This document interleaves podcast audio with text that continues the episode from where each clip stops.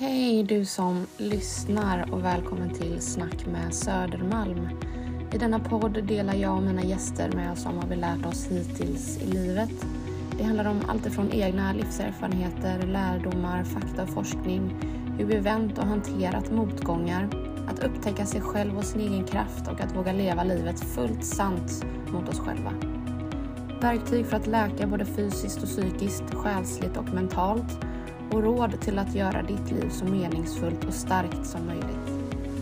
Jag och mina gäster vill sprida kunskap och glädje till att börja älska och stärka sig själva och hitta tillbaka till känslan i hjärtat.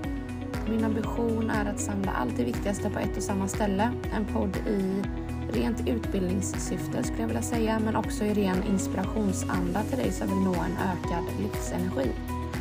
Av hela mitt hjärta, varmt välkommen till Snack med Södermalm. Hoppas något här kan nå just din Brad.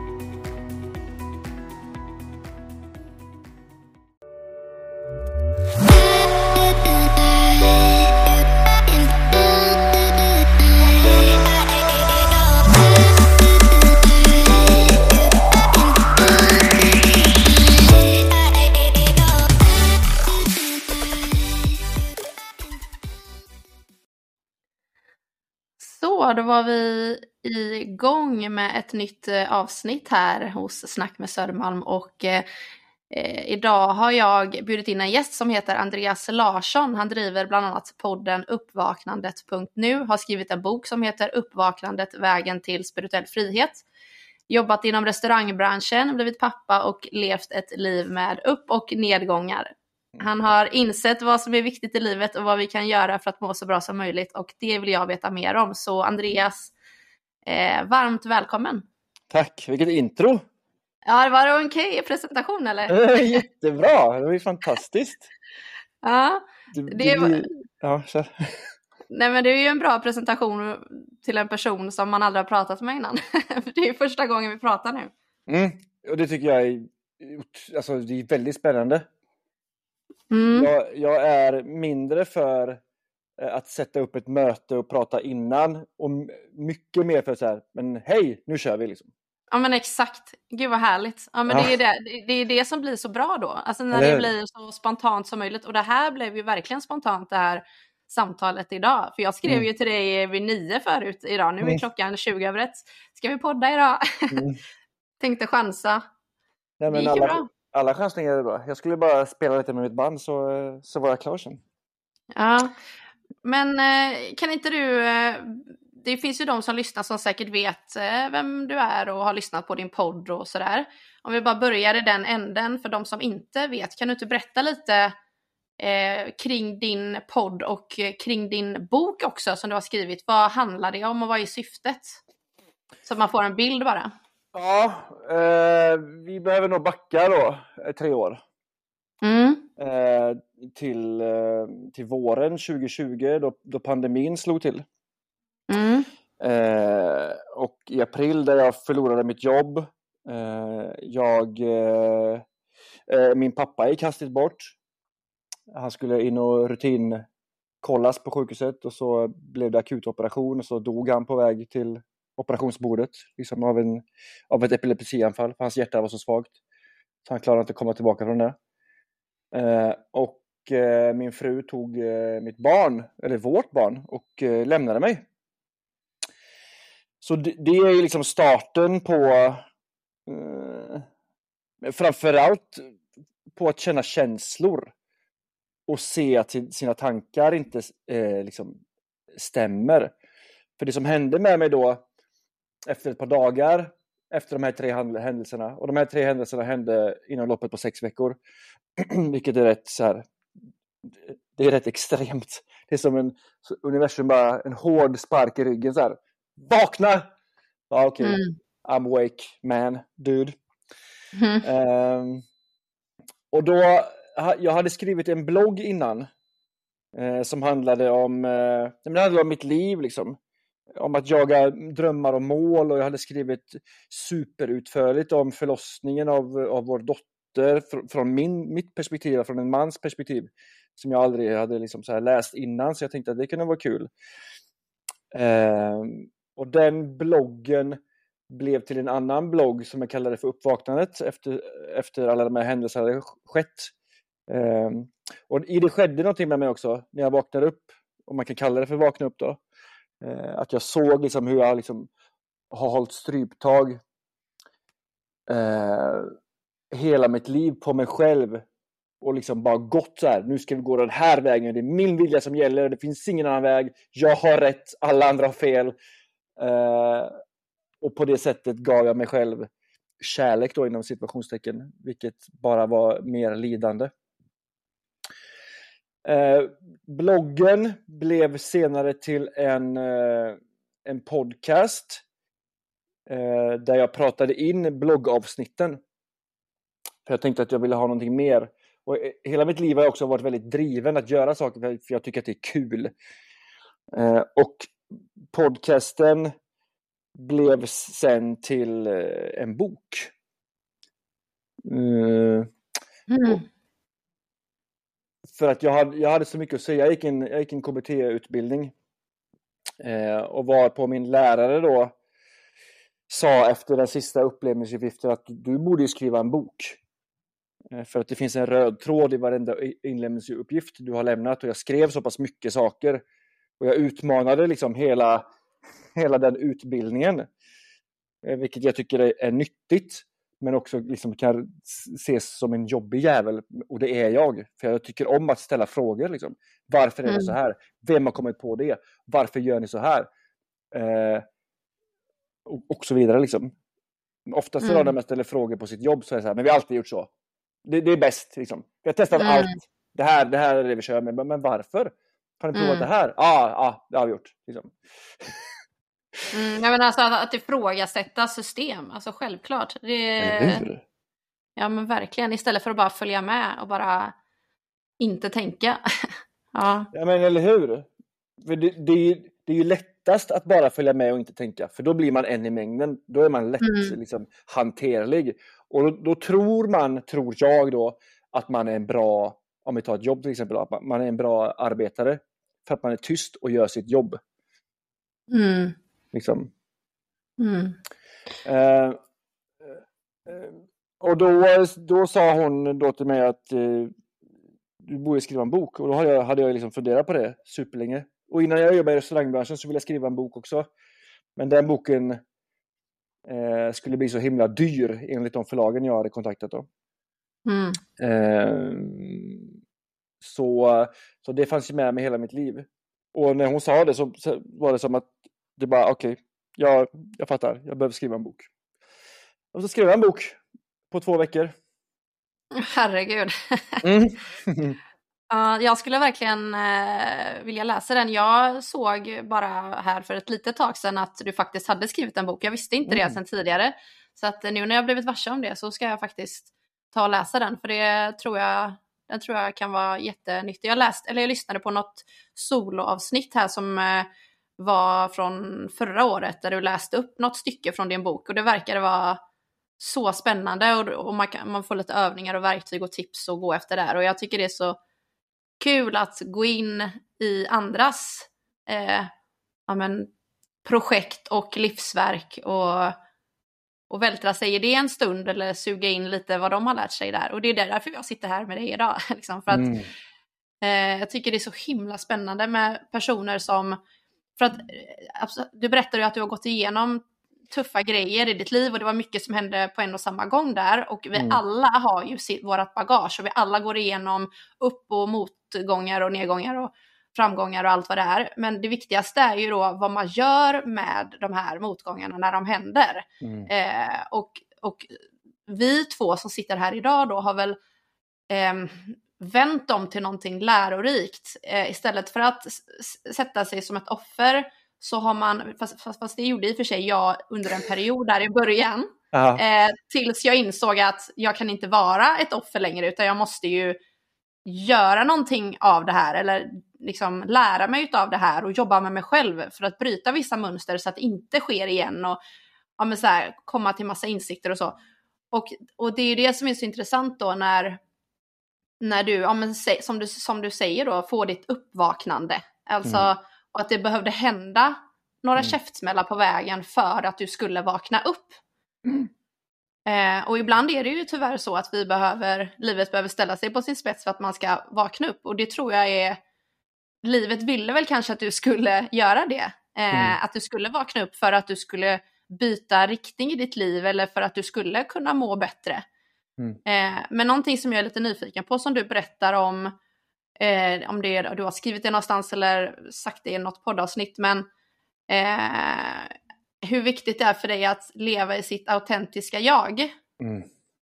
Och då blir jag nyfiken på vad, vad är det nu? Vad är ditt autentiska jag nu? Och vad var det innan ditt alltså, första stora uppvaknande då? Kan man mm. se en, liksom, någon skillnad på en före och efter Andreas där? Mm. Vilken bra fråga.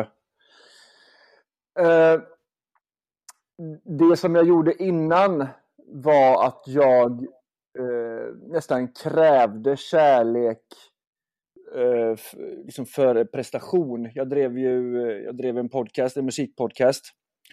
Och jag spelade i ett annat band då. Men, och, och jag ville att folk skulle se mig för prestationen jag gjorde.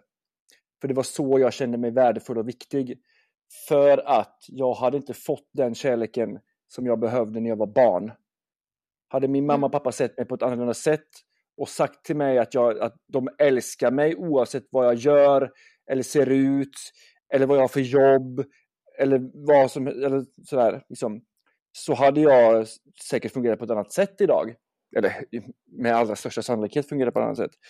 Men i vår familj så sa vi liksom inte att jag älskar dig eller, eller det, det, var inte, det var inte den sortens kärlek. Den, den kärleken som jag fick var så att vi, jag blev skjutsad vart jag ville. Jag, jag fick, alltså vi åkte på resor och till Sälen och till Grekland och, och vi hade alltid mat hemma. Vi hade, vi hade jättegott ställt och sådär. Eh, och vilket är väldigt fint. Men utan en sån här liksom djup innerlig kärlek från föräldrar så, så kommer alltid någonting fattas i, i ens liv. Liksom. Det blir alltid som ett stort hål och det, det, har jag, det sökte jag efter. Och det trodde jag var mitt autentiska jag när jag liksom när jag hade med Dregen eller när jag hade med liksom killarna från In Flames eller Sabaton och jag satt i deras turnébuss och gjorde podcast med dem och då kände jag så här, det här är så bra så att, så att nu kommer folk se mig och tycka att jag är bra. För jag kunde liksom inte validera det till mig själv. Eh, Medan jag idag då, jag totalt skiter i all, vad alla andra tycker och tänker om mig. För de kommer ändå tycka och tänka om mig oavsett vad jag kommer göra. Så därför gör jag det som, som jag vill och det som jag brinner för. För att snart är jag död. Och då, och då kommer ingen komma ihåg mig ändå. Så det är så här, det blir så, det blir så konstigt på något sätt. Men om man är programmerad till att, att alltid söka kärlek utifrån så är det väldigt svårt att, att se det om man inte verkligen tänker på det man tänker på. Är det vad, vad jag menar? Mm, mm, absolut. Mm. Men eh, ja, precis. Livet är för kort för att inte vara sig själv och göra det som känns bäst för en själv. Det, det, när du sitter och berättar så funderar jag också på när du då, för då har du ju liksom ändrat dig, alltså utvecklat dig och gått igenom en transformation på något sätt. Och det mm. kan ju ibland synas och märkas i i ens liv runt omkring. Jag tänker på relationer, att folk kanske tänker men eh, vad, vad konstig du har blivit eller du är helt, an- eller liksom, du är helt annorlunda. Ja. Eller du vet att, att, att din fina starka utveckling där du blommar ut kanske är till någon annans förtret för att då blir den personen kanske rent av provocerad för att du utvecklas så mycket och den känner att den inte gör det och sitter fast mm. i någonting. Och du vet, man, du, ja, du förstår vad jag menar. Mm. Har du märkt av det någonting? Absolut. Jag har mm. ju tappat jättemycket vänner då inom citationstecken. Mm. Som, inte, som inte vet vem jag är nu när jag pratar om universum och att ha tillit till, till liksom ren kärlek och sådär. Mm. Um, bara för att jag inte är den förutsägbara personen som jag var innan. Mm. Det är läskigt för folk. Det är superläskigt. Ja. Hur ska jag bete mig nu när du gör så här? Uh, uh, det blir liksom, allting ställs på sin spets där. Ja. Det blir som en identitetskris för människor som har en superstark identitet och som sätter identiteter på alla andra. Liksom. Mm. Och det är bara ett perspektiv på deras egna verklighet och inte sanningen. Liksom. Mm. Men eh, jag tänker, när jag, när jag tänker uppvaknande, jag tänker att jag har vaknat upp flera gånger, gång på Mm. gång. Mm. Hela tiden. Och ju mer, ju längre jag kommer på min inre resa, desto mer vaknar jag hela tiden känns det som. Mm. Jag håller med. Ja, du får också uppvaknande efter uppvaknande då. Ja, men jag kan nog så här, när jag blickar tillbaka på det så kan jag nog känna att det har varit med mig hela mitt liv. Det, det är väl bara det att medvetenheten inte har varit så medveten om uppvaknandet eh, förr i tiden som det är nu. För det, Mm. det sker ju liksom ganska dramatiska förändringar i sinnet när man, när man vaknar upp. Eh, och när man ser saker klarare. Men jag tror också, du får säga om det är så här för dig, om man liksom... För man, man säger jag nu, jag konsumerade otroligt mycket liksom material, så här, kollade på poddar, läste böcker, eller lyssnade på poddar, läste böcker, tittade på filmer, Youtube-klipp och gick här, olika kurser och sånt. Eh, för att jag, jag var väldigt sökande i mitt uppvaknande. Och rent intellektuellt visste jag ju eh, alla de här fina fraserna och one-linerserna som alla sa. Men i hjärtat så visste jag inte det. Och det är inte förrän den här liksom, informationen som man får in kan förankras i, hjärtat som man så här, aha, jag förstår. Som man så här förkroppsligar hela liksom, händelsen, upplevelsen av det man liksom har läst. Är det så för Mm. dig också? Gud vad häftigt. Alltså det, det här, precis det här som du säger nu, det här är anledningen till att vi sitter här och pratar tror jag. För att Ja. det är liksom, det är precis sånt här som jag vet eh, kan komma ur dig och som också, det är precis de här orden som du säger nu, de har jag själv sagt. Liksom. Eh, jag tror, jag vet inte om jag skrev om det i något inlägg eller om jag sa det i något poddavsnitt eh, för ett tag sedan, men Mm. det är så intressant för att det är precis så som jag har upplevt också att eh, jag har varit alltid väldigt så här, törstig på kunskap och just inom personlig utveckling och i många år läst eh, kring personlig utveckling och allting, liksom träning och kost och meditation och energier och chakran och eh, ja, men hjärnan och kemiska processer och allting. Och, och, och, och trauma och smärta och allt det här. Och det är ju när man får, när det trillar ner i hjärtat som du säger och man, aha okej, nu fattar jag, Mm. eller nu, nu fattar jag det jag trodde att jag hade fattat innan, men det var Mm. rent intellektuellt, men nu förstår jag hjärtat och då kan det integreras, precis som du säger. Eh, och då kan man liksom göra någonting med det helt plötsligt, det man har lärt sig och då förändras man och utvecklas man ju där i samma stund och det är ju det som är så häftigt och det är ju det som är livet. Och det är ju Mm. då som man kan gå framåt. Eller hur? Ja, men vi måste ju uppleva livet. Vi kan ju inte bara läsa oss till hur man eh, spelar musik eller vi kan ju inte bara läsa oss till hur man skriver en bok. Eller, så du måste ju göra och utforska och göra fel och göra misstag och du vet och göra rätt och få en high och få en low för att kunna känna alla känslorna och gå in i liksom vad det är att leva. Mm. Typ så. Ja. Mm, ja, verkligen. Men när du har mått som sämst Mm. och alltså, hur, hur har du tänkt då? Och vad har, du- vad har du haft för strategier? Och har du lärt dig själv eller tog du hjälp i början när du mådde som sämst där? Eller? Ehm, eh, nej, jag ska förklara det här. Jag kan väl säga att jag har haft tur, eh, det som kommer upp. Eh, för att mitt uppvaknande skedde genom en fingerknäppning. Mhm. Jag, jag, minns, jag minns att jag satte in eh, telefon typ tre dagar eh, eller två dagar efter allting hade hänt eh, med en kompis och skulle precis städa vår lägenhet. Eh, och då sa jag att så här, jag, är på, jag är på livets botten, liksom. jag har förlorat allt. Och i den meningen så bara så här. Alltså, tänk dig Matrix när han så här. När han tar det blå, blåa pillret och så, så ser han hur verkligheten är. Så, så var det. Det var så här. Det bara pang. Ja. Ah, shit. Vad är, vad, är, vad är det här? Och efter det så, så liksom lärde jag mig att känna känslor som jag, som jag liksom hade tryckt ner i, i alla mina 40 år. Eh, kanske inte som, som ett och tvååring och treåring och sådär men eh, ja, det börjar ju säkert där. Med mm. att, med att så här, om, om, jag, jag, jag ser det så här så jävla väl. Och det här, är, det här är ingenting mot min mamma eller mot min syster. Men det är så vi är uppväxta. Så min syster har fått barn nu. Och så om han börjar gråta. Så där, sh, sh, sh, nej, nej, inte gråta, inte gråta. Det är så här, mm. Och så, så var det säkert för mig också när jag var barn. Jag, man fick inte visa sina känslor. Mm. Du skulle vara, du skulle...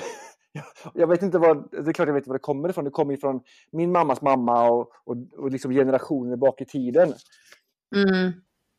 Och jag minns att jag, när jag hade eh, vaknat upp, då, om jag kallar det för det, eh, så, så, så minns jag att jag satt hemma hos min mamma och min syster var med också. Så sa jag så här, alltså det här som vi har hållit på med generation efter generation, det, jag bryter det nu, så ni vet det. Jag mm, kommer inte... Häftigt. Ja, och de bara ja, ja, ja visst. så sa man så här, jag ska laga kyckling. Jag bara ja, ja visst. så jag, jag bryter den här skiten nu. Min dotter kommer aldrig liksom, att, att få sina känslor nedtryckta i halsen. Det finns inte en chans. Hon kan få sitta och gråta på golvet i en timme om det ska vara så. Det behöver komma ut och hon behöver få kärlek. Liksom. Hon behöver veta att, att jag älskar henne oavsett om vi är arga på varandra. Alltså, mm. Det, det som inte jag fick, det kan jag liksom ändra på nu. Det är så jävla coolt. För man kan... Vi har en ny chans varenda jävla ögonblick. Mm. Nu liksom. Vi har en chans att bättra oss nu. Du har en chans att säga förlåt till dina föräldrar om du hatar dem. Eller du har en chans att säga förlåt till din sambo om du går dig förbannad. Eller, du vet, vi kan ändra på livet jättefort, jättenu liksom. Mm. Det är så coolt. Men det ligger mycket rädsla bakom och liksom identiteter och, och sådär då. Så det är därför vi inte gör det. Men eh, allting, all, all den visdom och lärdom och kunskap som du besitter, det är någonting som du har levt dig fram och läst dig fram och upplevt alltså, själv då, eller? Har du aldrig gått, har du aldrig gått i, fått någon hjälp, liksom plockat bort energier eller terapeutisk hjälp eller inget sånt? Nej, jag gick till en, eh, en KBT-terapeut i, eh, när allting hade hänt. Men vi, eh, vi hade en och en halv session, sen sa vi båda så här, jag, jag behöver inte vara här. Och hon bara, nej, det verkar som att du har rätt bra koll på, på känslor och acceptans och, och, och allt. Så jag, jag satt typ och grät över min pappa i, i en, och, en och en halv session liksom. Mm. Um, så jag är väldigt lyckligt lottad kan man ju säga att jag ehm, att jag såg att jag genomskådade hela mitt liv och jag, jag såg liksom alla mina rädslor och all min så fall, alla mina falska jag. Och... Men vad jag också gjorde var att jag skalade bort allt som jag inte var genom att så här, jag coachade crossfit, det slutade jag med. Jag eh, spelade musik, det slutade jag med. Jag eh, podcast, det slutade jag med. Jag, det enda jag gjorde var att vara hemma och vara med min dotter. För att så här, för att hitta mig själv. Eh, mm. och, så, och så ifrågasätta mig själv. Jag äter gröt till frukost. Varför gör jag det? Vem har sagt det? Tycker jag att det är gott? Eh, ja, det tycker jag faktiskt är gott fortfarande. Då gör jag det. Jag tittar på TV väldigt mycket. Och jag, samtidigt som jag tittar på datorn och min telefon. Eh, känns det liksom bra och roligt för mig att göra? Nej, det känns som en flykt just nu. Okej, då stänger vi av TVn, då stänger vi av datorn. Eh, telefonen kan få vara med mig. Liksom. Eh, mm. Men, men liksom declutter, liksom. jag tar bort följare på Instagram som inte ger mig någonting. Eh, som jag inte bryr mig om och som inte bryr mig om mig för, och inte får någon inspiration av överhuvudtaget. Liksom. Alltså ransaka sig själv från grunden. Mm. Varför jobbar jag det jag gör? Tycker jag det är roligt? Eller är det bara för att det är slentriant? Liksom? Varför spelar jag musik? Tycker jag det är kul? Vilka spelar jag med? Tycker jag om de människorna? Vilka umgås jag med? Är det här mina kompisar eller är det bara någon jag liksom slentriant hänger med? Liksom? Vem är min mm. partner? Eh, älskar jag min partner? Eller har vi bara liksom fastnat i något slags hjul här nu som bara löper på? Är jag lycklig i det här? Liksom, är jag lycklig med det jag gör? Liksom? Finns det kvalitet in och får, har vi kvalitet ut? Liksom? Mm. Så vi snacka om stor inventering av livet. Verkligen! Mm. Och det, det, det är så sjukt nödvändigt skulle jag säga. Mm. Då fick du göra många obekväma beslut därefter då? Oh ja, herregud. För det är, så här, det, är, det är, en sak när du sitter och berättar, bara, ah, eh, umgås jag slentrianmässigt med den här, vad är ett förhållande som är ett hjul och bla. Och sen göra det och de här förändringarna också, det är ju inte så bara. Det är ju det är Men, ett ja, tufft jobb. Ja, helt ärligt så ska jag säga, där jag är nu så är det faktiskt bara. Eftersom du har liksom 100% ansvar över ditt egna liv. Du bestämmer mm. precis vad du vill göra, vem du vill vara med, vem du ska ge kärlek till, vem som ska få din kärlek, hur du vill att det ska kännas. Du vet, när den insikten kommer och den mm. liksom droppar i kroppen och så är det där, det är en sån life changer så det är helt sinnessjukt. Jaha, det här är mitt liv. Jag är stjärnan här. Mm. Men hittills har jag varit statist liksom. Uh, ja. Nej, nej, nej, nej. Nu, nu backar vi här och nu börjar vi om filmen. Liksom. Ja. ja, grymt inspirerande alltså. Jag tror att det är många som lyssnar på det här nu som tänker, alltså för man gör ju det när man lyssnar och börjar gå till sig själv och titta lite så här, okej, okay, trivs jag med mitt jobb och är jag i den här relationen och ja, tycker jag om att göra den här, det här intresset och, och sådär. Och, så, och sen så blir det nog att eh, det, det stannar där. Istället, istället för att bara så här, okej, okay, men vad ska jag göra med det här nu då? Eller hur ska jag göra? Hur ska jag, vad ska jag börja? Hur ska jag göra? Jag kan ju inte, jag kan ju inte bara, du vet så, tänker mm. nog många. men vad skulle, vad skulle du säga då till den som tänker så nu? För det tror jag att några gör. Nej men jo, du kan bara. Det är bara ja. att göra. Ja. Nej men alltså, tänk dig så här att du jobbar liksom, du är på ett jobb nio timmar per dag säger vi. Uh, vissa är där längre, vissa kanske är där kortare. Och det, det, är ganska lång tid av ens vakna vardag. Låt oss säga mm. att du mm. börjar åtta och slutar fem. Mm. För mig är det helt sinnessjukt att gå till ett åtta till fem jobb som du inte ens tycker om. Mm. Tänk dig då den energin du lägger på det jobbet och tänk dig då den energin du lägger på att tycka illa om det jobbet. Tänk dig då att den energin eh, med alla dessa negativa tankar bara översätts till, till dina barn, till din helg, eh, till dina timmar när du är ledig, till din partner, till din träning, liksom till, till allt. Mm. Låt oss säga att du har så... liksom... Ja, förlåt. Mm. Nej, nej, kör du. Eh, och låt oss säga då att du lider av ångest. Eh, vi kan ta en sån enkel grej som söndagsångest. Liksom. Det är liksom, det är någonting du ger dig själv och jag förstår att det här låter superprovocerande. Eh, men hur du gör det är att du tänker på någonting som du känner vissa känslor till. Låt oss säga att du tänker på ett jobb som du inte vill gå till imorgon om det skulle vara söndag idag. Genast då så försätter du dig själv i ett känslotillstånd som, som eh, säger panik, jag vill inte vara här, ta mig härifrån, jag vill göra någonting annat. Därav kommer din ångest. Liksom. Mm. Jag skulle nog alltså, ransaka dig själv. Sitt med dig själv. Det kan vara om du kör bil, stäng av radion, fråga dig själv frågor. För du kommer att få svar. Jag lovar dig det. Mm. Så här, tycker jag om, älskar jag det här jobbet liksom? Ja eller nej? Ja, det är okej. Okay. Okej. Okay. Är okej okay bra nog för mig? Ja eller nej? Liksom. Mm, mm. Älskar jag ja. min partner? Har vi det bra liksom? Skulle vi kunna ha det bättre? Eh, ja eller nej? Eller du vet. Mm. mm. Det, det, finns så mycket som man kan göra med så små enkla medel. Men man tror att det är så att det är en så stor uppgift för att man tror att man måste göra allt på en gång. Men du behöver ju bara mm. göra en liten sak åt gången. Mm. Alla är ju olika och tänker olika och sådär. Jag känner att för mig är det verkligen en prioritering och anser jag vara en lyx också. Att, att jag väljer ju vad jag ska ha i mitt liv och hur det ska se ut och vilka som ska vara i mitt liv. Och just nu, som, jag har jobbat väldigt mycket med det här, men jag gör jag kan inte komma på någonting som jag har i mitt liv eller som jag gör nu som suger min energi.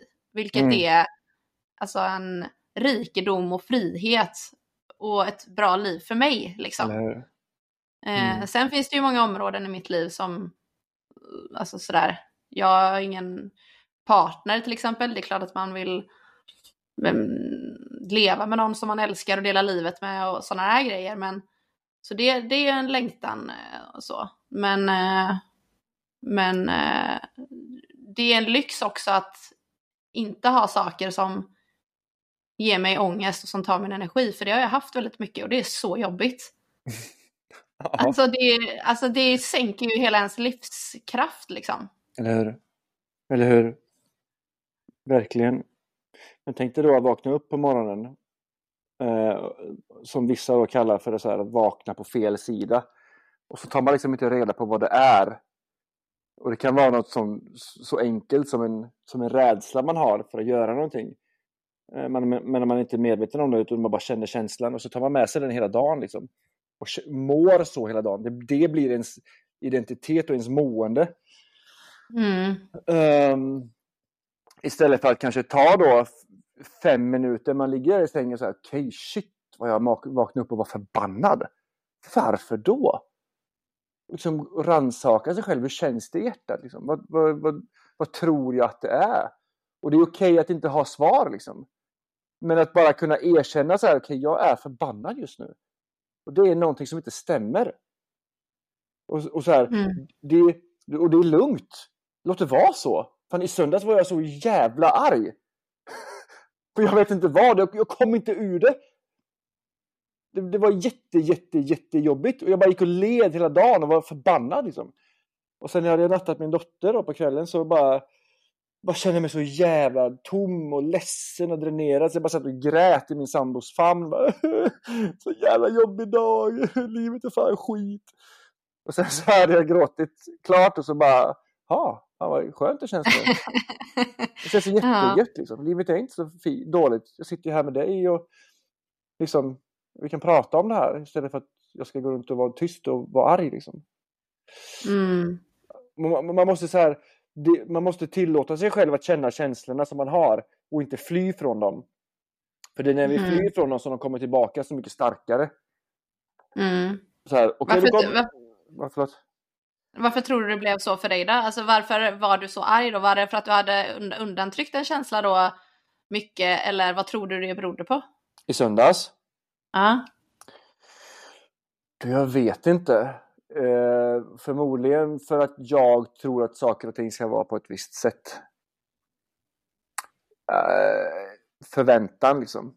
Att, att, att jag ska ha rätt. Det började med att eh, min sambo och min dotter stod och lagade mat. Och så så stod hon med rivjärnet och så skar hon sig liksom. Mm. Och, så, och då tyckte jag så här, men du borde fan haft bättre uppsikt. Liksom. Hon är fyra år, hon kan inte sköta ett rivjärn själv. men det, det är så, mm. så, sånt händer ju liksom. Och då hade jag redan spolat fram till min tanke så att det här kommer göra ont på min dotter och hon kommer eh, liksom, klaga på det hela dagen och det kommer jag få liksom. Mm. Var, det där det start, var det där det som startade då den här känslan och sen så bara du kunde inte göra dig av med den eller vadå? Ja, precis. Ja. Och sen så, Men det... Mm. sen så gick jag och irriterade mig på små saker hela tiden. Och jag märkte ju hur, hur sjukt dåliga beslut jag tog när jag var arg. Mm. Jag bara satt så här på kvällen bara, alltså hur kunde jag liksom ens tagit det där beslutet? Det där kom ju från ren affekt och frustration. Det hade jag aldrig gjort om jag var, liksom, kände mig lugn och harmonisk och var närvarande. Det så. Mm. Men tänk hur mycket beslut som tas då eh, för att vi är på ett ställe alltså i fight or flight. I stort sett. Mm. Liksom. I kamp mm. eller flyktbeteende. I, stress, i stressat beteende. Liksom. Mm, det kommer ju sällan något bra ut av det. Det handlar ju om att hamna i ett bättre state då för att ja, styra om skutan. Liksom. Eller hur? Och kanske någon säger så här, men det går inte bara att bli glad när man är förbannad. Nej, det går inte bara att bli glad när man är förbannad. Men du kan välja det näst bästa. Liksom, gå från förbannad till besviken då. Eller gå från förbannad till ledsen då. Liksom. Men jag tror på att man kan skifta sitt eh, känslotillstånd eh, ganska snabbt. Ja, men ja, ja herregud ja. Det, ja, men det blir ju så enkelt när man tränar på det. Och när man mm. experimenterar på sig själv. Okay, men nu då när du har lite distans till det, om du skulle gå tillbaka till den situationen och när hon skar sig och, och du målade upp i ditt huvud att oh, hon kommer ont hela dagen och då kommer jag få det. Och då, då blir, alltså så här, då bli, det kan ju oftast bli också en självuppfyllande profetia liksom. Men om vi ska bara gå tillbaka om, och du typ eh, coachar dig själv nu då. Mm. Vad, vad, vad skulle du sagt till dig själv för det här är ju ett klockrent exempel eh, som uppstår i vardagen hos många. Mm. Eh, och sen så blir man lite irriterad och så bara rullar det på. Mm. Men att stanna upp då och bryta det för att mm. få en fortsatt bra dag. Vad, vad skulle du sagt till dig själv då om du var din egen klient? Nej men jag hade nog sagt eh, eh, att det, det, här är ingen fara. Vi plåstrar om, eh, vi plåstrar om min dotter och så, eh, så är det lugnt liksom så, sånt här händer. Jag mm. skär mig, du skär dig, hon skar sig nu. Det är lugnt. Alltså, livet mm. är lugnt. Det är ingen fara. Mm. Jag, behöver inte, lägga energi på det. Och sen jag... också, ja men det är ju klockrent. Och sen då när du talar om det för dig, att du så här, går in i den känslan också, att det är lugnt. Så att mm. du känner den känslan, hur du coachar dig själv, att du lägger den i ditt hjärta och att du går in i den känslan. Då har du ju också förändrat ditt känslotillstånd och brutit det ju. Mm. Verkligen. Verkligen. Voila. Mm. Voila. ja, men egentligen är ju sånt här ganska enkelt. Men man tror att det är så svårt för man tränar inte på det. Alltså vi, mm. vi kan ta ett superlätt exempel som att cykla. Liksom.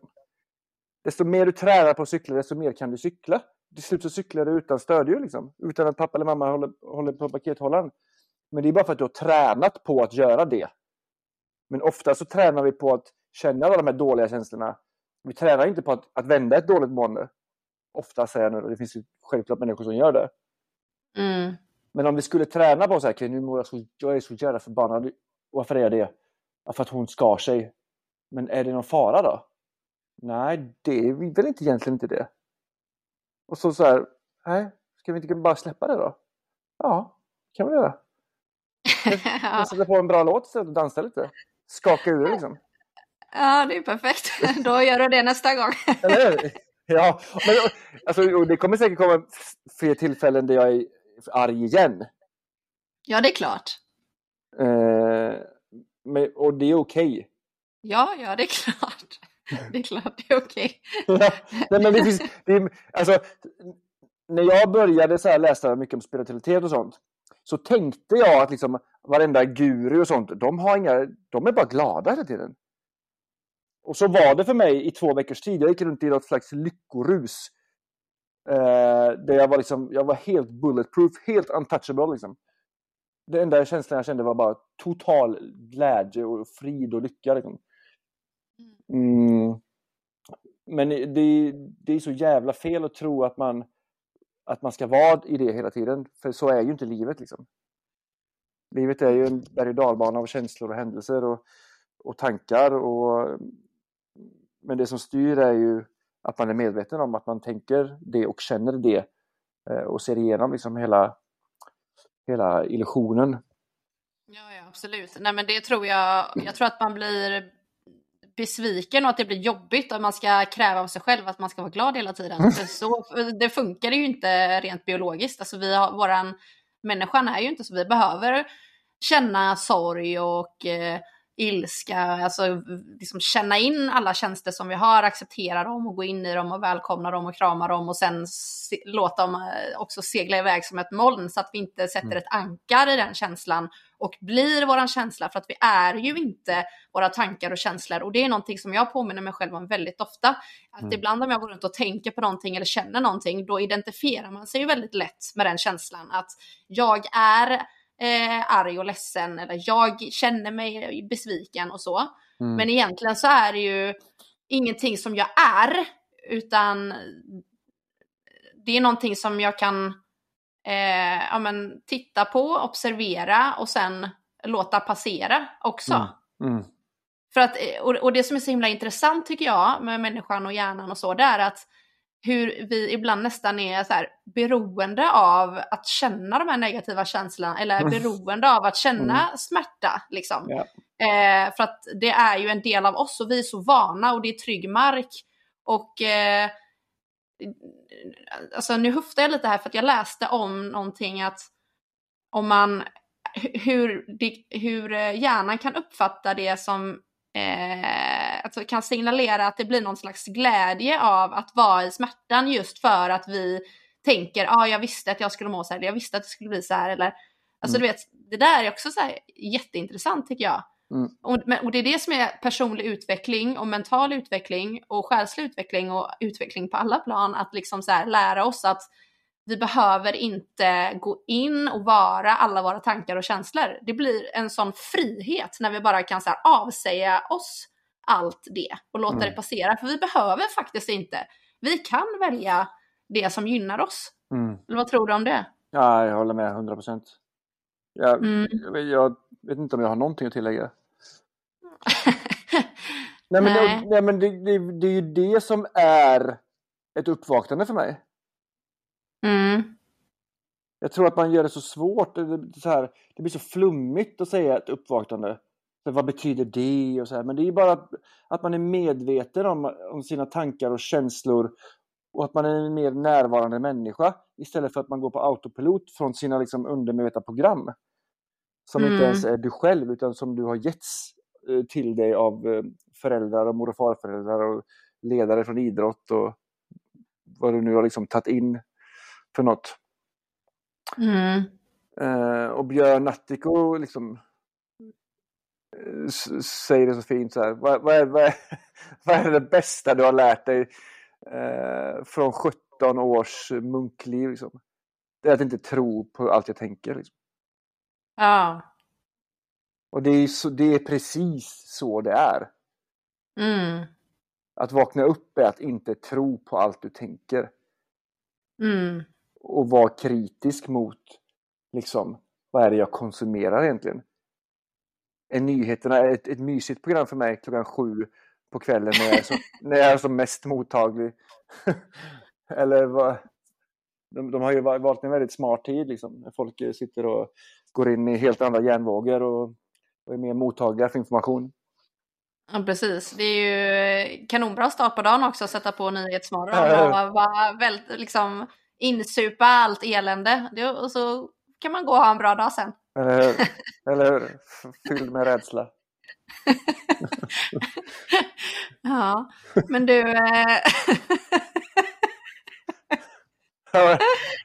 det, alltså, det, det, jag tycker det, det är jättefint att skratta åt det, men det är fortfarande många som, så här, som är rädda för att missa saker om man inte kollar på nyheterna. Men ja. vad är det att missa liksom? det finns ju den bästa filmen, en av de bästa filmerna jag vet är Anchorman. Har du sett den? Mm. Ja, han är, uh, ja, ja, det har jag. Uh. Det, han är så här nyhetsuppläsare och så har de ett inslag med, med en ekorre som åker vattenskidor. oh, look at him go! Sådana nyheter borde det vara liksom. Ja, verkligen.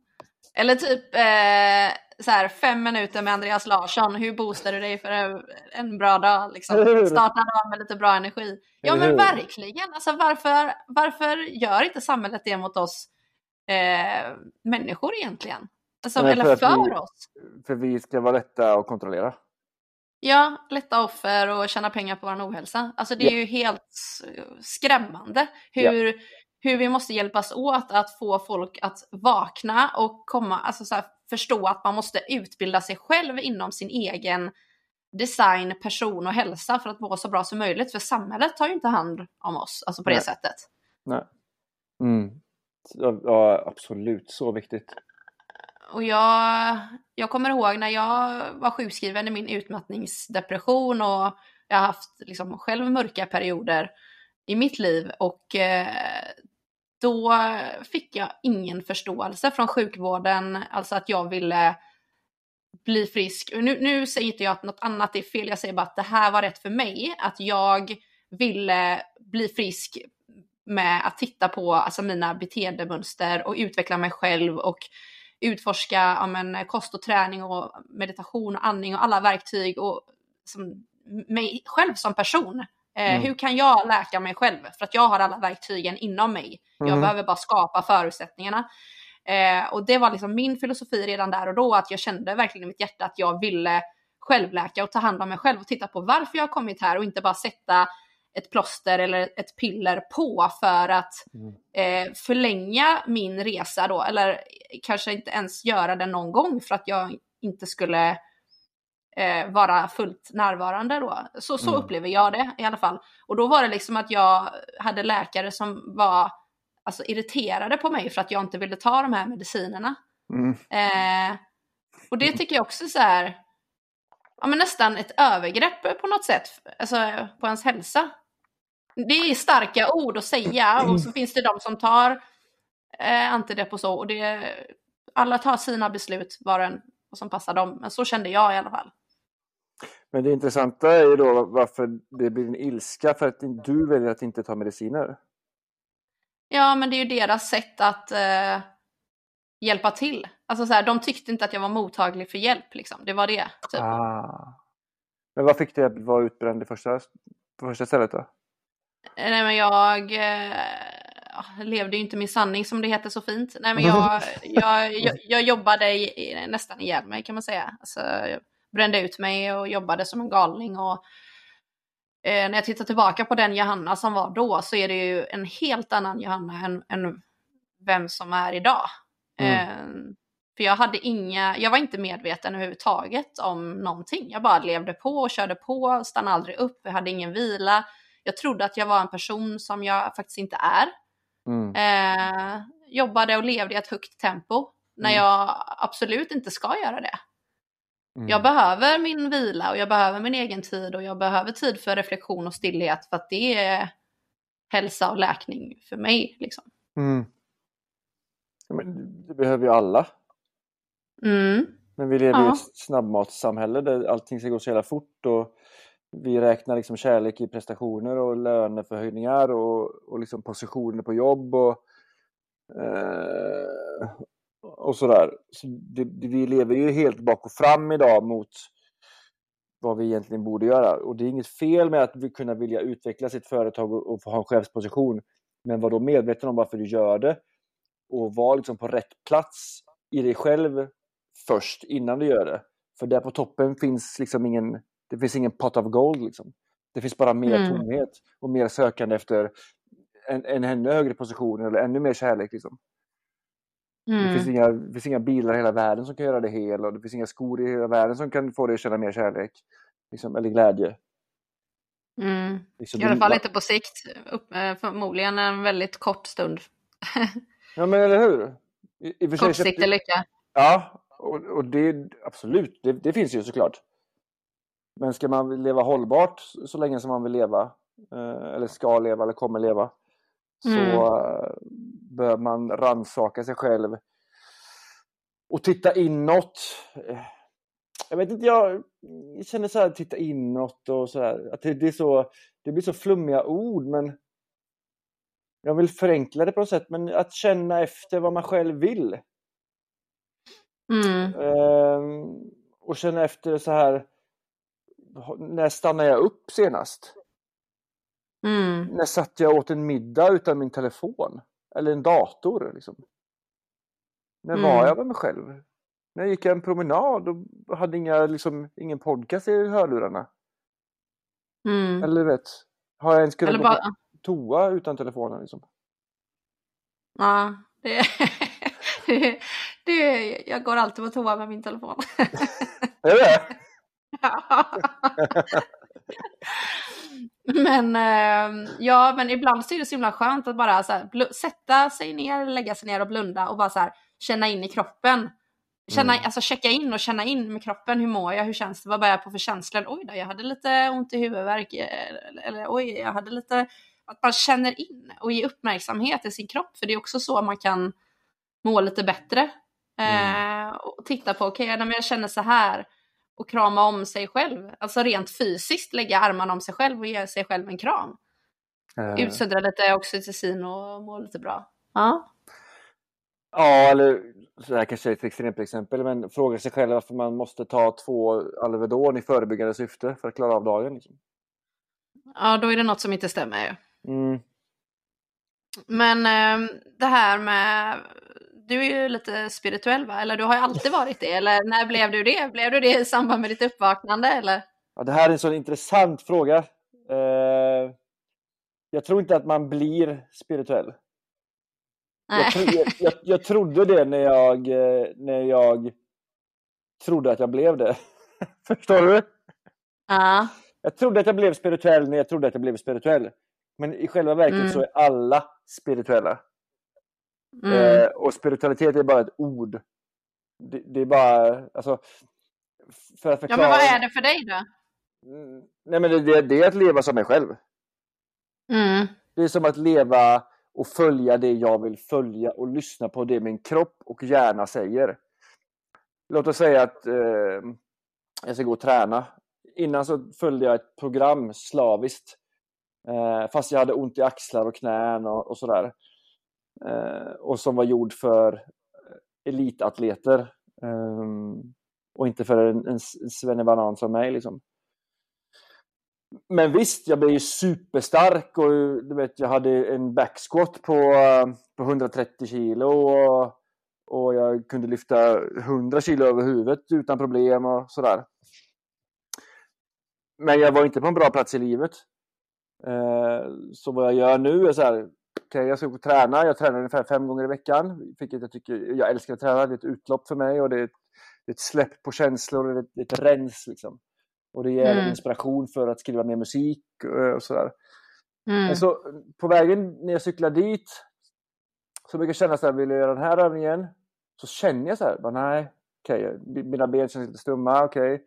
Vill jag göra den här? Ja. Eller vill jag göra kondition? Hur hårt vill jag köra? Vill jag köra hårt eller sådär? Och, och, och vissa dagar får man så här, kan jag börja i det här tempot? Och så får vi se vart det mm. slutar. Mm. Liksom. Vissa dagar är det så här, nu är det fucking all in. Nu kör vi kroppen för nu, nu vill den få det här. Liksom. Mm. Ja, det, är så, det är så fint samarbete. Liksom. Istället för att straffa sig själv med träning så älskar mm. jag mig själv med träning. Mm. Vad fint sagt. Helt mm. rätt. Helt rätt inställning. Mm, verkligen. Ja, men det, finns, det, är, det är inget som är så viktigt egentligen. Liksom, låt oss säga att du ska tävla och här, du måste träna så här. Ja, men gör det då. Men se det inte som ett misslyckande om du nu liksom har satt upp ett mål och du inte klarar det. För det är inget misslyckande. Det är bara, det är bara ett steg på vägen för att komma dit. Mm. Vi, vi, vi, som vi sa innan, så här, det finns en chans till och en chans till och en chans till.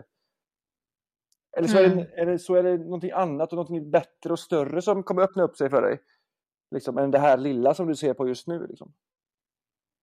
Mm. oftast kan vi inte se den stora bilden för att vi är så totalt insnöade på det som händer här och nu. Nu, nu är det det här målet.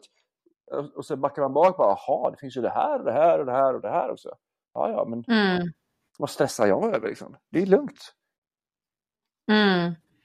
Det är ju någonting som eh, är väldigt vanligt hos klienter att, och hos människor att de sätter upp såklart då, man begränsar ju sig själv, det vet vi ju. Eh, men det är så mycket onödiga tankar liksom att nej men jag är inte, jag är inte redo för, för det eller nej jag kan inte eller jag kommer börja på noll nu eller eh, liksom sådär. Istället för att bara så, plocka bort allt det och titta på okej, okay, vart är jag idag? Hur känns det nu? Vart börjar jag nu? Vad vill jag göra nu? Vad känns bra idag?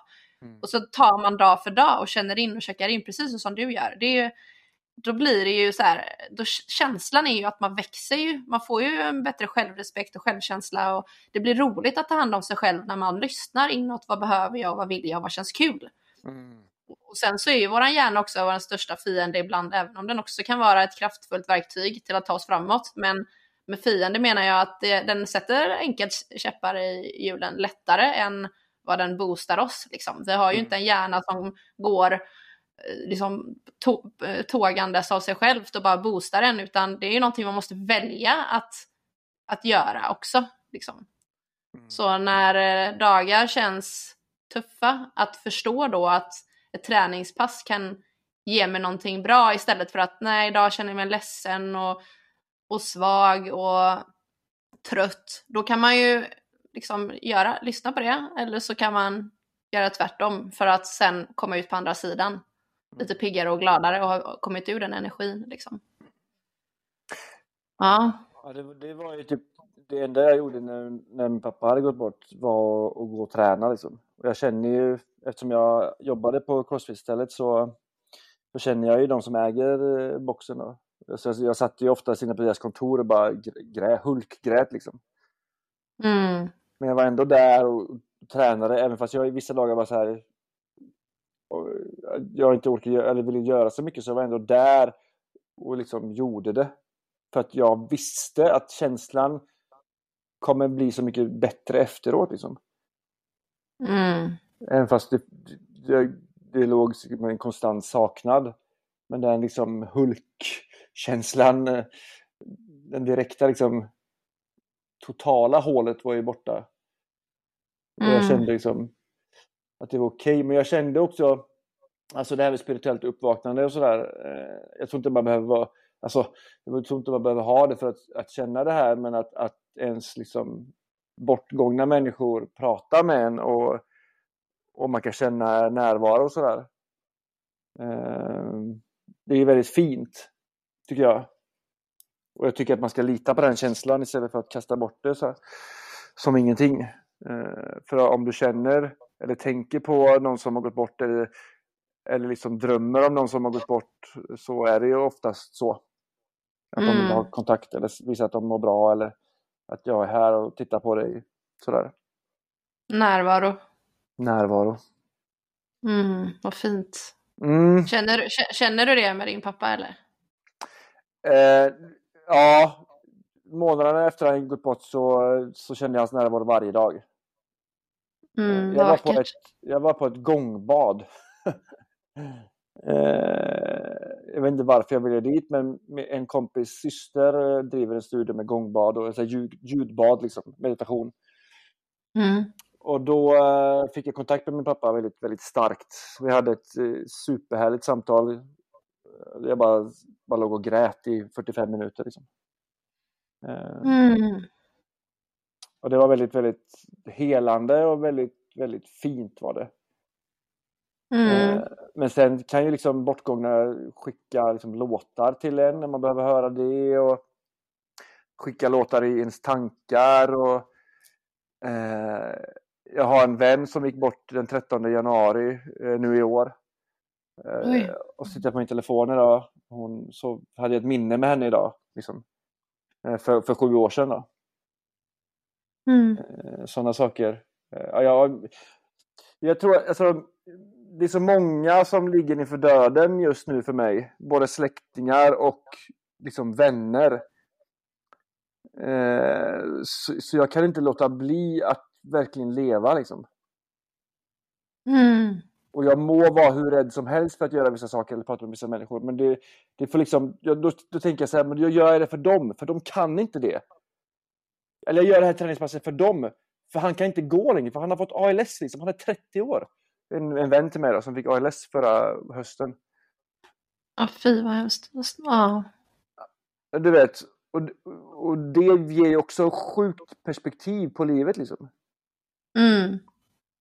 Och ja, det har varit mycket, mycket så sjukdomar och mycket död nu de senaste tre åren för, för mig. Jag, tror att, jag tycker också att det är en hyllning till livet. Det är, såklart är det supersorgligt att folk går bort. Liksom. Men, men det är också en hyllning till livet, att, att, ta vara på att vi är här nu. Liksom. Snart är du inte det. Upplev mm. så jävla mycket du bara kan. Gråt, skrik, skratta, var glad, umgås med människor du tycker om, ät mat du älskar. Liksom. Var inte rädd för att bli fattig. Jag var helt pank för ett halvår sedan. Alltså totalt pank. Jag fick sälja min mm. gitarr, min, min förstärkare, mina, hög, mina högtalare. Eh, men det ordnade sig liksom. Jag fick bara, jag fick bara ha tillit till processen. Och sen löste det sig. Nej men du vet, man, vi, vi går runt i så mycket rädslor. Så tänk om det händer. Bara, ja, tänk om det händer. Då får man dela med det då. Men tänk om det här händer. Någonting som är mycket, mycket bättre liksom. Mm. Åk på resan, dejta snubben du bor granne med, whatever liksom vi är här nu. Här är vi nu. Vi ska leva. Mm. Ja, vad fint, vad bra. Det blir så här, ja, speech, riktigt speech-tal där. Ja, men, Ja, och sån är jag väl, har varit hela mitt liv. Liksom. Jag är en speech-snubbe som, som, som är ganska högljudd och tar för mig och mycket liksom. Underbart. Ja, jag, jag tycker om det. Jag älskar det. Mm. Mm. Uh, och jag kan, det finns säkert ännu mer människor än jag som är så. Förmodligen du också. ja, till och från. ja, men och som får så här, men du ska inte ta så mycket plats. Och, nej, nej, nej, så här gör vi inte här. Och, eh, kan du bara prata lite tystare och så. Du vet, människor som, mm. som hade älskat att vara den personen som du är, liksom, men som inte vågar för jantelag eller för att man ska inte ta plats eller killar inte gråter eller pengar är liksom roten till allt ont eller whatever man nu tror på är sant. Liksom. Mm. Ta plats, lev, slösa, samla, gör vad man vill. Liksom. Det, är, det är ditt liv. Lev. Mm. Du, eh, den här, alltså det, vi har redan snackat en timme, det har gått så fort. Eller hur? Jag visste att det här samtalet bara skulle babblas på och rullas på och det, alltså, jag bara njuter hela tiden när jag pratar med dig. Jag tycker det är så kul och du har så mycket fint att säga. Och, eh, jag vill ju prata mer men jag vet inte. Timmen brukar ju vara ett ganska bra eh, ganska bra tid va? Eh, det här är också ganska sjukt för det är många som säger så, men timmen brukar vara bra. Ja, men jag brukar köra, ibland har jag kört två och en halv timme och ibland kör jag på, på en och en halv timme. Det, det är inte så noga. Så för, om, man, om man blir trött så får man stänga av och så får man ta en paus och så kan man lyssna på det eh, imorgon bitti eller om en timme igen då. Det är väl, det är väl ingen fara. ja, det är så härligt alltså. Ja. Men eh, för du, kan vi inte bara säga det här att eh, du coachar ju, du, du har ju egna klienter idag ju. Ja, det, det ligger lite på is faktiskt. Okej. Okay. Och det här är så sjukt egentligen. För att när jag sa att det skulle ligga på is så fick jag, får jag en massa klienter och massa förfrågningar om, om podcast och så här. Så funderade jag, varför får jag det? Eh, och det är väldigt spännande tycker jag. Men eh, jag är i valet och kvalet här nu om att ta upp det igen. Mm. Okej. Okay. Jag har inte riktigt bestämt mig. Men kan du inte, vad funderar du på då? Eller kan du säga det här? Ja, ja, ja. Uh, nej, men om jag vill göra det helt enkelt. Ah, okej. Okay. Om jag vill göra vad, vad, vad, vad, tänker du att annars ska göra då? Vad jag annars ska göra? Ja eh, spela musik och jobba på en lunchrestaurang halvtid. Och eh, promota min bok. Ja. Det tänkte Men varför, var, var, varför skulle du vilja du fortsätta ha... Du låter skeptisk. Va? Du låter skeptisk. Så. Nej, nej, jag bara är så nyfiken ja. hur du tänker. Um, men va, berätta för och nackdelar då med varför du ska fortsätta med podden och dina klienter. Uh, att det blir väldigt mycket samma sak. Okej. Okay. Eh, och med klienter så... man kommer ju med en sak. Så här, jag får inte mitt förhållande att funka, tar vi till exempel. Eh, och när jag hör det så vet jag ju så här, okej, okay, vi, vi får backa rätt långt här bak i, i stegen här nu. Eh, för det är inte det som är problemet. Problemet är aldrig det som man tror är problemet. Liksom. Mm. Eh, och jag, nej men jag har bara så här, känt mig lite less på att gräva i det. Mm. Eh, kanske för att jag har mött människor också som är totalt eh, inte mogna för att ta emot det, vad man behöver. Eh, mm. Så har det blivit lite stångandes och att jag känner att jag har kämpat med det för att kunna få det att gå runt. Eh, men inte fått det. Och det, det har liksom också lite så punkterat däcket eh, i det. Men, men det finns, jag säger så här, det finns ingenting som är eh, eh bortplockat. Um, så eh, med det sagt, kontakta mig så, eh, så ska vi se vart jag är då. Mm. Sen behöver man ju inte välja heller. Du behöver ju inte bara för att du börjar jobba på en lunchrestaurang och, och grejer med musik och bok och så, så behöver du inte stänga ner klienterna helt, utan du kan ju ha Nej. kanske kan ju syssla med det lite grann sådär kanske. Och så har du en liten kö med klienter istället som du tar in Absolut, ja. Och jag ska säga så här, varenda klientsamtal jag har haft har varit så underbart fina. Eh, mm. vi har kommit så långt. Alltså, jag säger, vi kommit så långt tillsammans, men vi har också kommit, eller de har också kommit så långt i sig själva. Mm. Och det, är så, det är så fruktansvärt coolt att se en förändring från ena samtalet till det andra. Mm. Den här personen har förankrat liksom informationen och vågat gjort det som de är rädda för. Mm. Till exempel prata med sina föräldrar om att så här kände jag när jag var barn och jag fick inte den kärleken. Och oftast är det, får man inte så här, oftast är inte ens föräldrar mottagliga för det och då får man bara acceptera det. Men att man själv är modig nog att sätta känslor och ord på sina känslor. Det gör mm. att man växer som människa.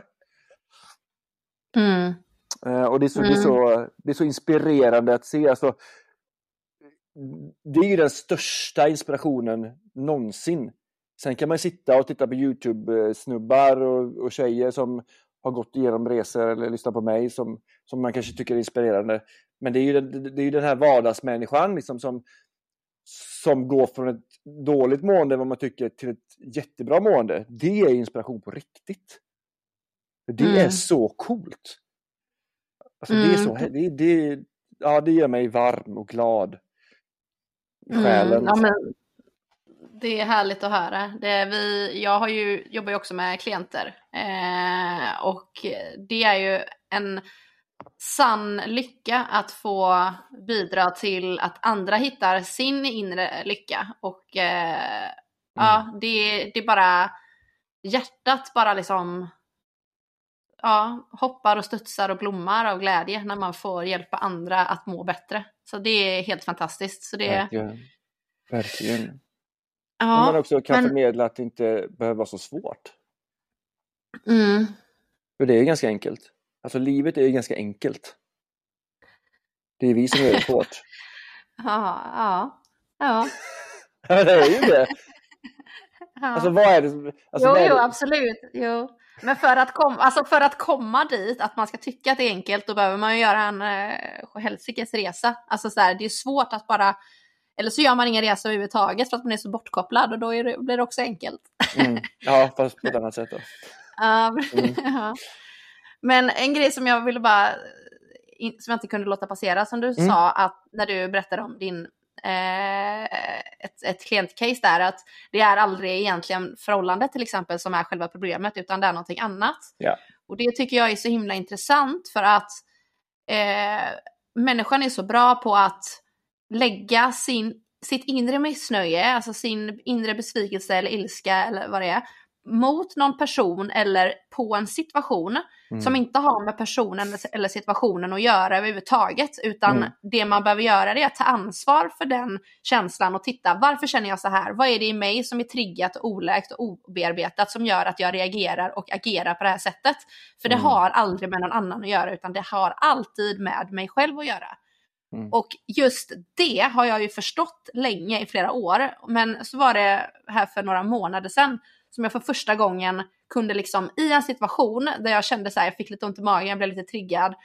Då jag bara direkt i den situationen då kunde så här, okej, okay, det här är ett gyllene tillfälle att träna. Eh, så att jag var liksom medveten där direkt och tänkte så här, okej, okay, vad, är det jag, vad, är, vad är det jag ska titta på? Vad är det i mig som skaver? Och vad är det, vad är det som gör att jag känner så här? Och då kunde jag ta hand om den skiten själv liksom. Vilket gjorde att jag behövde inte tycka och tänka si och så om den andra personen eller du är sån eller du gjorde så här eller det är ditt fel eller mm. utan och, och då behöver det inte skapas någon eh, liksom konflikt heller eh, utan eftersom att jag tar ansvar för mitt egna.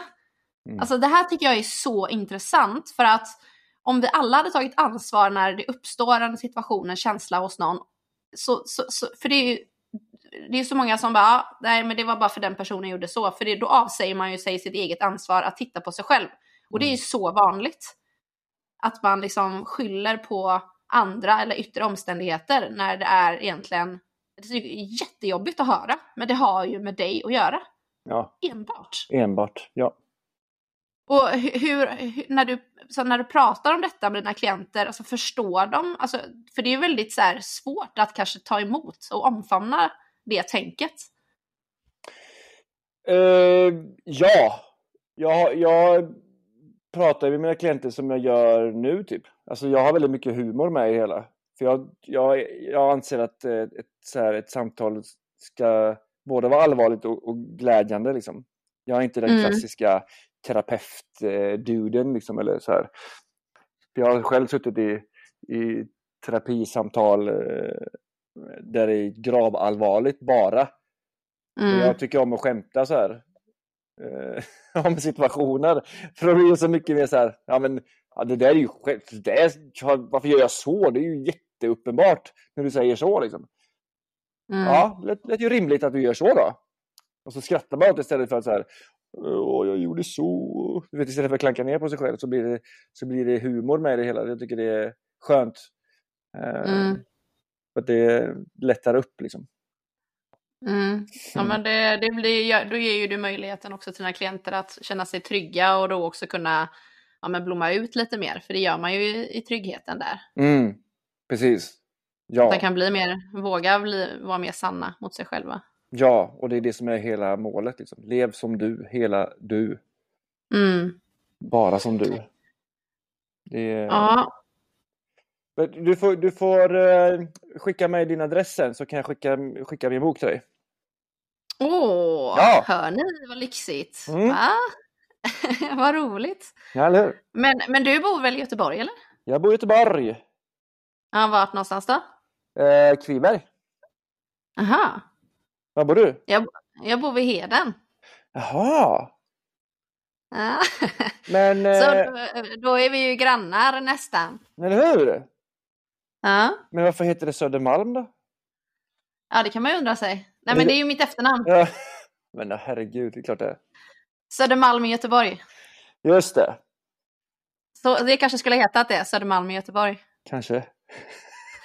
Men, men du, eh, jag brukar avsluta med tre sista frågor, så jag tänkte jag skulle slänga iväg dem till dig här också, så du får svara på dem eh, innan vi tackar för den här gången. Ja, men vi kommer ju säkert prata igen, eller hur? Säg ja, ja, ja! 100 procent, det var jättekul. Ja. ja. Men det är, också det, här jag ehm. vill, det är också det här jag vill göra, att nå ut till fler människor åt gången. Mm. Det också så här, eh, och det, det utesluter ju inte klientsamtal, men Eh, jag var med i Pirate Rock Radio i eh, förra veckan och det, alltså, det är så roligt. Och, mm. och bara få att berätta om och säga att konceptet tror inte på dina egna tankar. Och att de så här, vadå, det låter ju jättekontraproduktivt.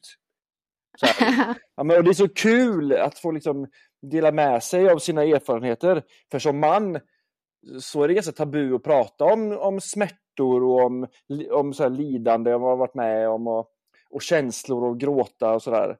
Det, det är mm. jättelångt borta för, för de flesta män skulle jag säga, inte alla. Mm. Eh, det är så då... konstigt att det är så fortfarande. Ja. ja, visst är det det. Det är ju helt, helt makalöst. Men då, då, mm. då är det så fint eh, att kunna få vara man och kunna prata om det. Liksom. Mm. Och att jag även ser lite fräck ut med tatueringar på händerna och armarna. Och och spelar rockmusik och sånt. Liksom. Och så är jag också väldigt känslig och kan prata om sånt här. Det är väldigt, ja. det är väldigt mysigt tycker jag. Ett föredöme helt enkelt för det manliga släktet då. Tack. Jag verkligen. Jag tar alltså, det. det här är så, ja, ja det ska du verkligen göra, men du gör ju ett jätteviktigt jobb. Och jag tycker att eh, alltså det är så häftigt det här med hur jag bara vet, så här, fick en känsla när jag gick in på din Instagram första gången. Det var nog några månader sedan som jag var inne där första gången. Och så bara kände jag så här, bara, han är genuin och äkta och han mm. har en mm. resa och jag vill prata med honom. Så kände jag liksom så starkt. Mm, och så tänkte jag så här, okej okay, jag ska marinera det lite som jag skrev till dig och sen så hörde jag ju av mig här nu. Mm. Eh, och så gick det ju bara så snabbt och så sitter vi här och, och, det, och det var exakt så jag kände. Alltså, mm. min känsla stäm, stämde. Ja. Så bra, du verkar vara, ja, jag tycker du gör ett jättebra jobb alltså. Tack snälla. Fortsätt med det. Ja, det lovar jag. Det ska jag.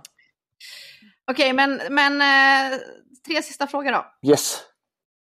Eh, vad, om du ska sammanfatta kort då, vad hälsa och välmående är för just dig? Eh, nej men att vara i synk med sina tankar, sina känslor och sin kropp. Att verkligen lyssna på mm. hela, hela köttkostymen och alla sinnen vi har. För att mm. kunna bli medveten om vad som inte står rätt till. Mm, och med, med lyssnad tänker jag att okay, jag har smärta där och, eller, och vad beror det på? Jag har huvudvärk varje dag, vad beror det på? Och jag är i en situation där jag hamnar ofta, varför gör jag det? Vad är det jag tänker för att hamna där? Liksom. Mm. Härleda då, liksom ursprunget. Då. Ja. ja. Um, och eh, vi pratade ju lite om det, men vad gör du i det läget när du känner att du inte är i balans eller mår eh, så bra? Ja, men då gör jag nog någonting som jag, eh, som jag älskar att göra. För, eh, spela gitarr älskar jag. Jag eh, myser och busar med min dotter. Älskar jag. Älskar att vara ute på lekplatser och bara goofa runt i sanden och gunga gungor och sånt. Eh, jag är ju själv ett 43-årigt barn liksom. Härligt. ja, men jag tror att alla, vi alla är barn. Det är bara det ja. vi, har glömt bort det bara. För vi, vi, vi, har, vi har blivit berättade för oss att vi ska bete oss på ett visst sätt när vi blir vuxna då innan situationstecken. Mm. Eh, jag var på Leos lekland veckan med min dotter. Alltså det är så jävla kul! vi, bara, vi bara åkte varenda rutschkana, vi sprang i varenda så här nät och vi klättrade upp för stegar och bara slängde oss på rygg och åkte i såna här donuts och bara ”Pappa kom!” Jag bara ”Ja, vi kommer! Jag kommer!” Ja, och det, och, Eller hur? Men lek mer liksom, det är så, det är så fint. Ja. Livet det måste jag bli bättre på, alltså jag har blivit jättetråkig.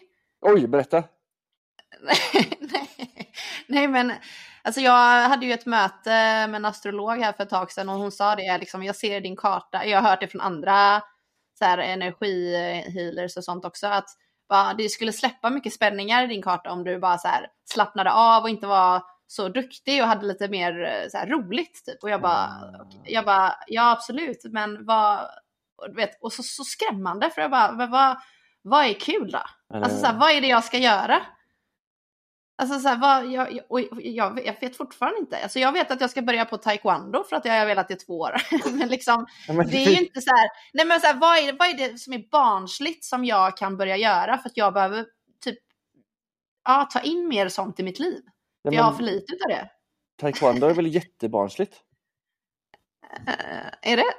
det känns ju väldigt så här, bara, hård träning och... Ja, men om du inte sätter en prestation i det, för det, det du ja, avslöjade var att du behöver vara duktig för att få kärlek. Nej, nej, inte så, så var jag, men så känner jag inte nej, okay. längre. Men okay. det är bara det att jag har liksom levt på ett sätt så länge så att jag bara så här, jag vet inte, jag måste plocka in det igen. Ja, men taekwondo ah, ja. är ju lek. Det är ju lek med kroppen, ja. lek med rörelser och lek med andra människor liksom. Ja, jag återkommer när jag har kört några månader där. Ja, en månad får du på dig, sen får du återkomma. Okej, eh, okay, men och sen då sista frågan. Har ja. du någon rutin som du gillar att göra för att må bra? Ja, det är en väldigt intressant fråga. I början eh, av mitt uppvaknande så mediterade jag varje dag. Det har jag inte gjort, gör jag inte nu. Eh, för det är bara ett verktyg. Men som rutin så har jag att jag tar två minuter, tre minuter innan jag vaknar eller innan jag går upp ur sängen. Så tänker jag på allt fint jag har. Att jag kan gå upp och äta frukost, att jag har en dotter, att jag har tak över huvudet, jag ligger på en, i en underbar säng. Eh, att idag kommer bli en bra dag. Liksom, mm. jag primar min hjärna redan där. För att det, kommer, det här kommer vara en bra dag. Men någon rutin Nej, jag har gått ifrån alla sådana här rutiner. Jag gjorde väldigt mycket saker innan. Liksom. Men, Men det där är en jättebra rutin, som ja, du sa. absolut.